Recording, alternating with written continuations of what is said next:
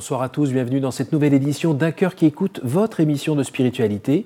Ce soir, je vous invite à, écouter Isabelle Baconnier qui euh, vient nous présenter son livre Mémoire d'une ressuscitée, témoignage, paru aux éditions Sidney Laurent. Euh, eh bien, vous nous racontez euh, un petit peu les épreuves que vous avez traversées, notamment bah, la maladie, le fait d'être bipolaire, ce qu'on disait avant maniaco-dépressif. Voilà, vous allez nous raconter un petit peu comment le Seigneur était euh, quand même présent dans, cette épreuve et comment aujourd'hui, eh bien, tout s'est stabilisé et justement, vous pouvez voir euh, euh, tout cela avec plus de, sérénité, de confiance, de foi. Vous allez nous en parler dans un instant. Juste avant, je vous invite à nous lire quelque chose. Alors j'ai choisi un chant de la communauté de l'Emmanuel qui s'inspire du psaume 18. Au grand large tu m'entraînes, ta présence a dissipé ma nuit. Je te loue mon roc et ma force, ô mon Dieu, le rempart de ma vie. Au grand large tu m'entraînes, devant toi la ténèbre n'est plus. Je te loue mon roc et ma force, ô mon Dieu, mon chemin, mon salut. Toi, mon rocher, ma forteresse, tu es celui en qui je m'appuie. Tu m'as sauvé des filets des ténèbres et de la mort tu m'as délivré. Quand j'ai crié dans la détresse, du fond des mers je t'ai appelé. Tu m'as tiré des tréfonds de l'abîme, tu m'as saisi par ton bras puissant. Tu me revais de ta lumière, par ton amour tu me fortifies. Seigneur, je chante et je te loue sans cesse, et en tout lieu je publie ton nom.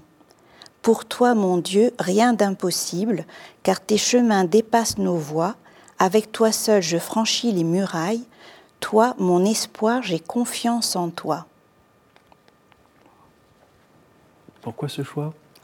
Alors parce que ça raconte exactement mon parcours. Euh, le Seigneur est vraiment venu me tirer de l'abîme, du, gouffre dans lequel je m'enfonçais euh, sans, voir d'espoir. Et euh, il est vraiment venu me, me remettre à la lumière. Il m'a sauvée, délivrée, non seulement d'une grave dépression et de ma bipolarité, mais aussi de, de blessures d'enfance qui étaient là depuis longtemps. Et j'ai vraiment envie de le louer et de faire connaître euh, à tous euh, euh, sa grandeur, sa miséricorde et son amour infini.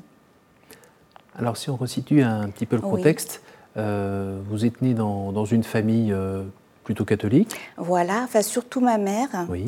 Mes grands-parents n'étaient pas croyants, mon père non plus, mais mon père a accepté que nous ayons une éducation religieuse. Et euh, mes frères, oh, j'ai eu deux frères, euh, donc ils ont eu aussi cette éducation religieuse. Donc euh, j'ai grandi avec une, une foi profonde. J'étais vraiment très fervente et engagée sur ma paroisse. Ah ça, dans le livre, vous en parlez beaucoup, cette, cette, fibre de l'engagement. D'ailleurs, elle vient d'où? Voilà. Euh, peut-être qu'elle vient de, ma mère, de, cette foi profonde qu'elle avait, qu'elle m'a transmis, mais aussi d'autres témoins que j'ai pu voir. J'ai été très influencée par Mère Teresa. Euh, j'admirais ce qu'elle faisait.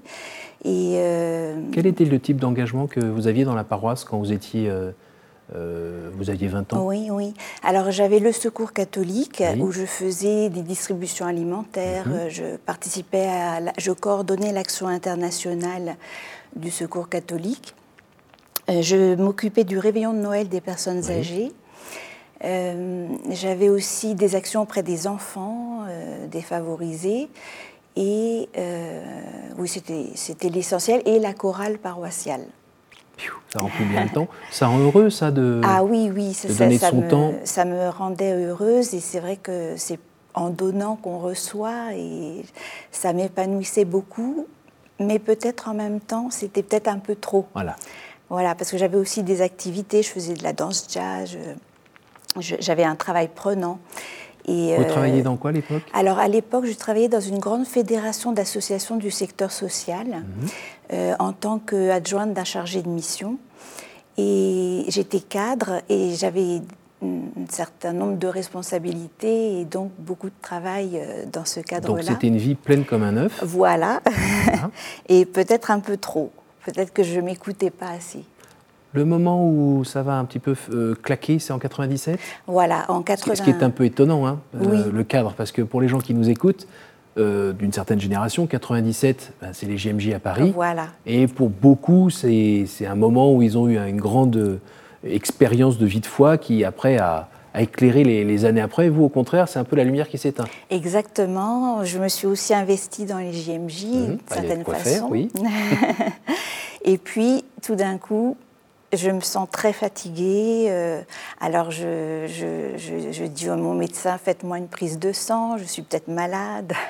Je ne veux pas croire, je ne veux pas écouter euh, ce, que, ce que me dit cette fatigue, jusqu'à ce que mon médecin me dise, c'est une dépression. Et là, je l'accepte très mal parce que je me dis comment euh, une dépression, pour moi, c'était les gens faibles, les gens, enfin, c'était pas pour moi et j'avais honte. Quel âge aviez-vous à cette époque? Alors à l'époque, je devais avoir 29 euh, ans. D'accord. Et euh, j'avais du mal à l'accepter au point que j'ai même été revoir mon médecin en lui disant Mais est-ce que vous n'êtes pas trompé il a été très patient et d'ailleurs il m'a beaucoup aidé. Euh, et donc je finis par. Enfin, mais au début, il me dit il faut aller voir un psychiatre et je voulais pas non plus. Alors ah au début, j'attends, je, je, tergiverse. Et heureusement, ma collègue une de mes collègues me conseille, m'aide et me dit il faut y aller. Mon frère, un de mes frères aussi m'incite à y aller et donc je finis par me résoudre. Euh, et au début, la première séance est un peu difficile. Et puis après, je, commence à reconnaître que j'en ai besoin et que j'ai besoin des médicaments et, à suivre une thérapie. Donc euh, au début, cette thérapie fonctionne et m'aide. Et puis à un certain moment, j'ai à nouveau une rechute. Et euh, je me tourne vers la psychanalyse, sur le conseil d'amis, hein, là encore. Au bout de combien d'années, à peu près? Alors, euh, alors, la psychanalyse... Euh, la, première ah, partie pardon, la première partie, la thérapie, c'est peut-être 3-4 ans, peut-être. je ne me rappelle pas, bien. Et la psychanalyse, donc je la commence, et là, plus de 10 ans plus même. De 10 ans de manière intensive. Et euh, C'est-à-dire euh, deux fois par semaine? Deux ou trois fois par semaine. Euh, et ça, ça a été. Alors, enfin, longtemps, je me suis dit, bon, c'est vrai que cette psychanalyse, elle a duré longtemps, elle ne mhm. m'a pas guérie, mais c'est ce que je dis dans le livre. Je me suis rendu compte après coup, en y réfléchissant, qu'elle m'a aidé à, à, décharger mes angoisses, parce que j'étais très angoissée, très torturée très tourmentée.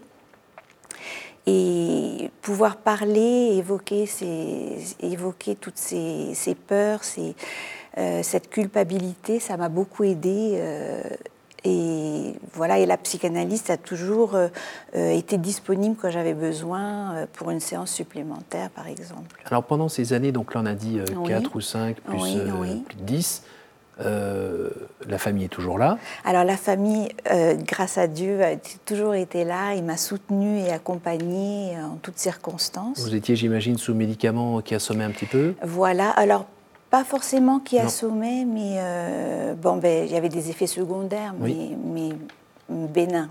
Pour l'instant, à ce moment-là, la bipolarité n'avait pas été encore... Alors non, la bipolarité n'avait pas encore été diagnostiquée.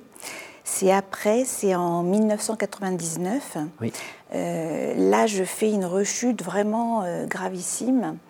Euh, et aussi parce que, je, comme les médicaments ne, faisaient plus effet, ne Juste deux ans après les GMJ Oui.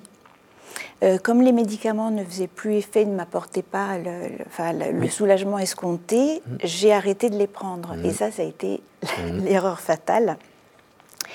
Et donc j'ai plongé très bas. Euh, au point qu'il a fallu m'hospitaliser. Euh, j'étais très maigre, je mangeais plus, je ne dormais plus, euh, j'étais déconnectée de la réalité, j'avais des, propos incohérents. Mmh. et donc, et là, il a fallu m'hospitaliser, donc ça a été pas facile non plus pour ma famille. Mes amis avaient retrouvé aussi, euh, m'avaient retrouvé chez moi avec des couteaux de cuisine par terre, donc on craignait pour ma vie. Alors que c'était une passion pour la cuisine qui était naissante Voilà, sûrement. et donc on m'hospitalise et là on me fait subir des électrochocs.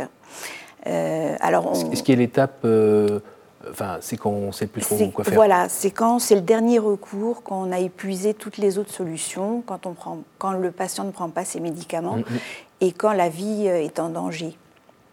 Donc j'ai eu ces électrochocs et euh, sur le moment ça a été assez spectaculaire. Euh, j'ai vraiment euh, eu une, renaissance, un, mieux-être rapidement.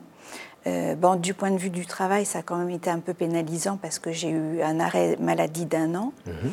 et même avant, parce que avant mon hospitalisation. Mais ça a fonctionné. Pardon, côté foi, à ce moment-là, vous, vous en êtes où? Le bon Dieu, il est où? Alors, côté foi, justement, c'est le problème, c'est que euh, je ne sais pas bien dater à partir de quand, mais vers 97, 98, par là peut-être, euh, j'ai perdu complètement la foi et je ne sais même pas expliquer pourquoi. Et je pense que euh, ce, ce, roc sur lequel je m'appuyais, ça, le fait de le perdre, ça a dû aussi accélérer ma chute. Euh, C'est-à-dire qu'à cette époque-là, vous étiez pas en pleine forme. Oui, oui. Physiquement, c'était pas brillant. Moralement, au fond des chaussures. Exactement. Et il n'y avait plus de lumière. Vous étiez dans le noir. Il n'y avait plus du tout de lumière. Et il n'y avait plus d'espoir. J'avais une grande culpabilité. Euh, euh, d'ailleurs aussi, je, oui, je, pensais à perdre au, suicide. Mhm. Ah oui, pour que ça s'arrête. Ben oui, oui, oui. Pas de sens, ça faisait mal, c'est tout. Exactement. Et la nuit n'était pas si reposante que ça, et le matin, ça redémarrait. Voilà.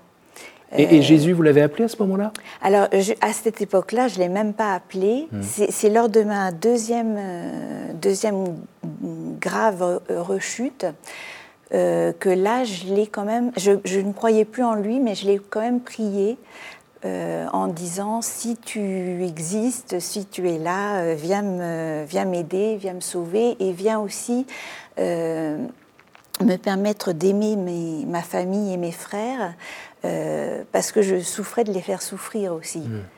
Et lors de cette deuxième rechute, là, ça a été vraiment pire parce que j'ai même fait une tentative de suicide.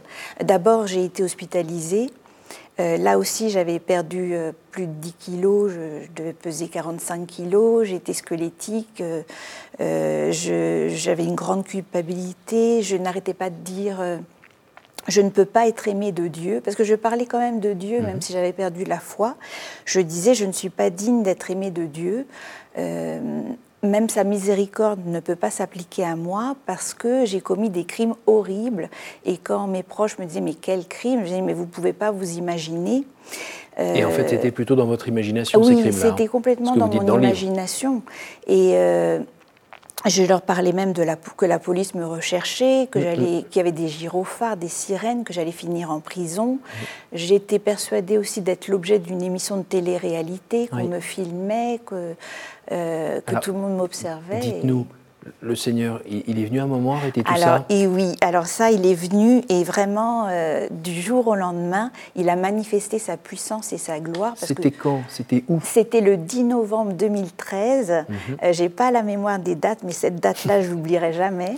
Euh, parce que c'était à Paris, près de la basilique Notre-Dame du Perpétuel Secours, oui. où j'ai rejoint des amis. Et ce jour-là, j'ai commencé à aller mieux. Il m'a vraiment visité et guéri. Euh, j'ai commencé à, parler avec mes amis alors qu'avant je, ne leur parlais plus. J'ai accepté de sortir parce que j'acceptais plus, je sortais plus de chez moi, j'étais prostrée. Et euh, j'ai commencé à, sourire, à chanter, à rire, à, parler de la foi, alors qu'avec euh, ses amis, je, je, ne voulais même plus en entendre parler. Pardon, ce qu'on peut préciser dans le livre, c'est que depuis le début, des gens ont prié pour vous. Voilà. La prière des frères est vraiment très importante. Et le jour dont vous parlez, je crois qu'il y a une de vos amies qui allait euh, faire dire une messe pour vous ou aller à la messe pour vous Elle a prié devant l'icône miraculeuse de Notre-Dame du Perpétuel Secours, euh, qui est dans la basilique Notre-Dame du Perpétuel Secours à Paris. Hmm. Et cette icône, elle est réputée pour faire des miracles. Et donc, elle a prié très intensément pour moi. Et alors ça s'est ajouté, bien sûr, à la prière de tous mes proches, euh, de gens aussi qui ont fait dire des messes pour moi, mais ça a été le point euh, déclencheur. Et euh, de ce jour-là, j'ai plus été vraiment comme, comme avant, j'ai été vraiment ressuscitée, transformée. Le Seigneur m'a donné une grande joie et une paix intérieure, moi qui étais si tourmentée, si culpabilisée. Il m'a donné une paix intérieure royale qui même même si je traverse des épreuves, cette paix, elle reste là. Et euh, il m'a donné une joie aussi et une envie, bien sûr, de témoigner de, la foi qui m'anime. D'où le livre. D'où le livre. De votre présence ici. Voilà, une action de grâce au Seigneur et un témoignage de foi et de donner espoir à ceux qui vont mal aussi, de, de leur dire que on peut s'en sortir, qu'il y a des mains tendues, il y a l'aide du Seigneur, l'aide des proches, l'aide des collègues, l'aide de toute aide qui peut euh, nous être apportée. Et quand aujourd'hui euh, vous repensez à ces 17 années, c'était 17 ans, hein Oui, oui. Euh, il y a un moment quand même où, vous vous dites ben, pourquoi moi Pourquoi ça Pourquoi il n'est pas venu plus tôt le Seigneur? D'autres personnes avaient prié pour moi? Euh, je me suis pas dit ça, mais par contre, euh, j'ai réalisé qu'il y, y, a des choses pour lesquelles j'ai prié le Seigneur il y a plus de 17 ans ou 18 ans ou 20 ans. Euh, je l'avais prié pour qu'il m'enlève, du, temps où j'étais très profondément croyante, mmh. pour qu'il m'enlève mes complexes, mes remords, mes scrupules, mes tourments. Et j'ai réalisé que c'est après coup, que c'est à ce moment-là qu'il m'en a guéri. Euh, parce que non seulement il m'a guéri de ma dépression et des conséquences de cette dépression, mais en plus il m'a guéri de blessures qui dataient de l'enfance. Il m'a guéri de ma grande timidité. Euh, de, mes hésitations pathologiques pour tout et n'importe quoi. Il m'a guéri de, mes tourments, de mes scrupules, euh, et il m'a donné cette paix intérieure et cette joie. Euh, et, vraiment, je n'ai pas assez de mots pour le remercier de, toute cette guérison. Et aujourd'hui, comment vous vivez votre relation avec le Seigneur? Alors Celui qui vous a tiré du, du, euh, Oui, oui, oui. oui, parce qu'on peut vraiment dire qu'il m'a mm. tiré des enfers. Mm. Euh, ben, euh, aujourd'hui, j'ai toujours une vie de foi comment, intense. Je, lis toujours les, textes du jour dans le mm. prion en église, dans le métro. Je prie dans le métro, dans la rue, à mon travail.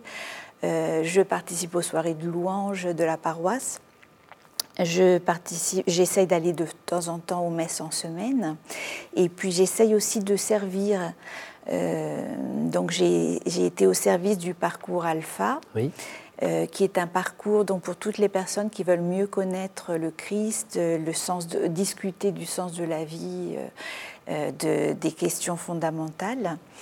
Euh, j'ai aussi été, euh, je, fais partie de l'armée du salut pour euh, faire des distributions alimentaires. Donc vous avez pu à nouveau vous engager dans le service du pauvre, voilà. tout en étant peut-être un peu plus prudente. Que... Mais en étant, voilà, beaucoup plus mesurée et plus, plus équilibrée dans mes engagements. Et pour le travail? Alors pour le travail, là aussi, le Seigneur m'a vraiment aidée parce que j'avais dans mon, dans mon dernier travail avant mon hospitalisation euh, euh, à Épinay-sur-Seine, euh, je n'arrivais plus à me lever pour aller travailler. J'avais trop le stress et, mhm. la peur au ventre. C'était un travail de, de responsable d'une association même si c'était avec euh, l'aide d'une directrice, mais c'était un travail euh, avec beaucoup de responsabilités et de pression qui me pesait, et je n'arrivais plus à l'assumer. Et depuis que je suis guérie, le Seigneur m'a permis euh, de retrouver un travail dans une association dans le secteur social et un travail où je pouvais être assez à l'aise et même s'il y a eu des difficultés, mais mhm. voilà, m'épanouir. Et depuis, j'ai encore changé de travail et je suis maintenant dans une association d'aide et de soins à domicile, mais toujours dans le souci d'être dans une association qui soit utile aux autres. Qu'est-ce que vous répondez aux gens qui vous demandent euh, c'est quoi le, sens de la souffrance? Alors le sens de la souffrance. Euh, Parce que là, on peut dire que pendant toute cette tranche-là Oui, oui. Vous en avez mangé un petit peu Oui, oui. Euh, le sens de la souffrance. Euh, je ne saurais pas dire quel est le sens de la souffrance, mais par contre, euh, ce que je peux dire, c'est que Jésus, il a, il a souffert pour nous et qu'il est mort sur la croix pour nous, pour chacun de nous individuellement. Euh, et que en ce sens-là, il vient donner un sens, un certain sens à la souffrance. Euh, après, Oui, c'est la, seule, seule chose que je pourrais dire sur le, sens de la souffrance, parce qu'il y a encore des choses qui me sont un peu obscures. Mhm. Et, et qu'est-ce que vous voudriez dire aux personnes qui sont des proches de personnes justement qui ont vécu ah la même chose que vous?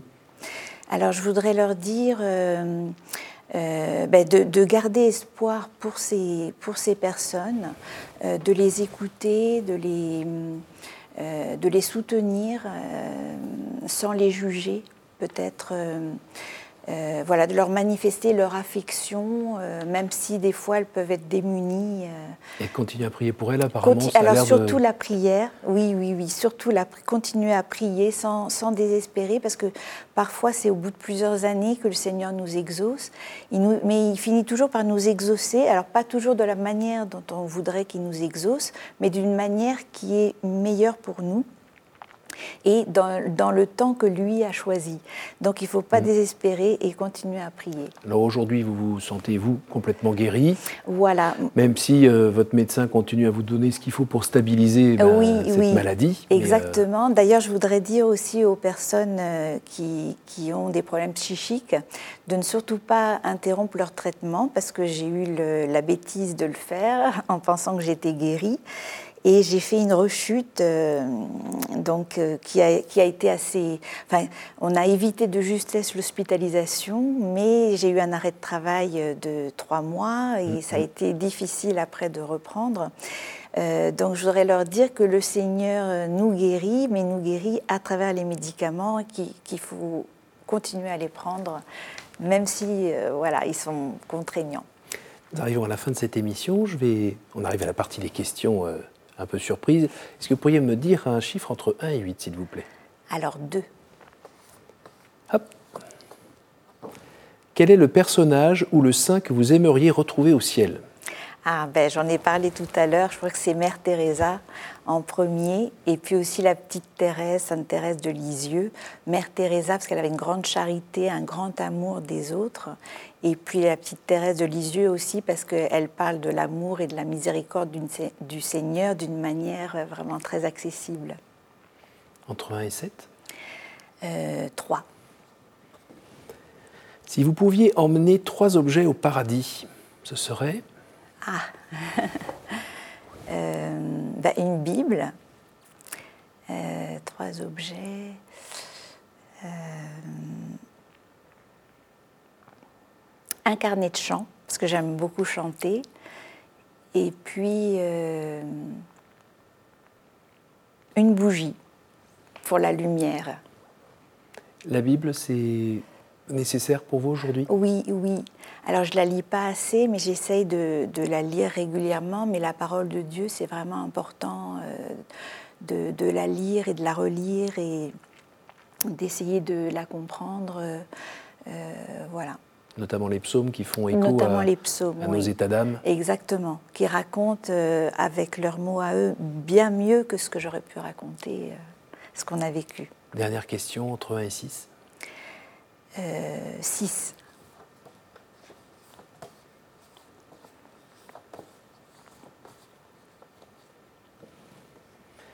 Quelle image vous faites-vous du paradis? Ah, euh, Un lieu euh, très ensoleillé, très illuminé, ensoleillé, plein de lumière, un lieu plein d'amour, euh, un lieu où la présence de Jésus irradie tout et la présence de Dieu, où on est enveloppé dans, dans l'amour et la présence de Dieu, dans sa miséricorde. Merci Isabelle. Merci, pour votre témoignage euh, bah, qui va être utile pour euh, beaucoup de personnes qui sont des proches ou qui sont concernées. Donc on a bien entendu que bah, ça valait le coup de prier et à un moment le Seigneur euh, vient vous sauver, vient vous guérir. Et à nouveau la lumière revient, on respire à nouveau. Donc je rappelle aux téléspectateurs le titre de votre livre, Mémoire d'une ressuscitée, aux éditions Sidney Laurent. à noter la couverture qui a été peinte par votre frère, où on voit bien un petit peu le tourment mais on voit aussi de la lumière qui est là. Merci beaucoup, merci à vous tous pour votre fidélité. N'hésitez pas à retrouver cette émission sur notre site www.ktotv.com. N'hésitez pas évidemment à la partager autour de vous comme toutes nos émissions. Euh, je vous dis moi à la semaine prochaine.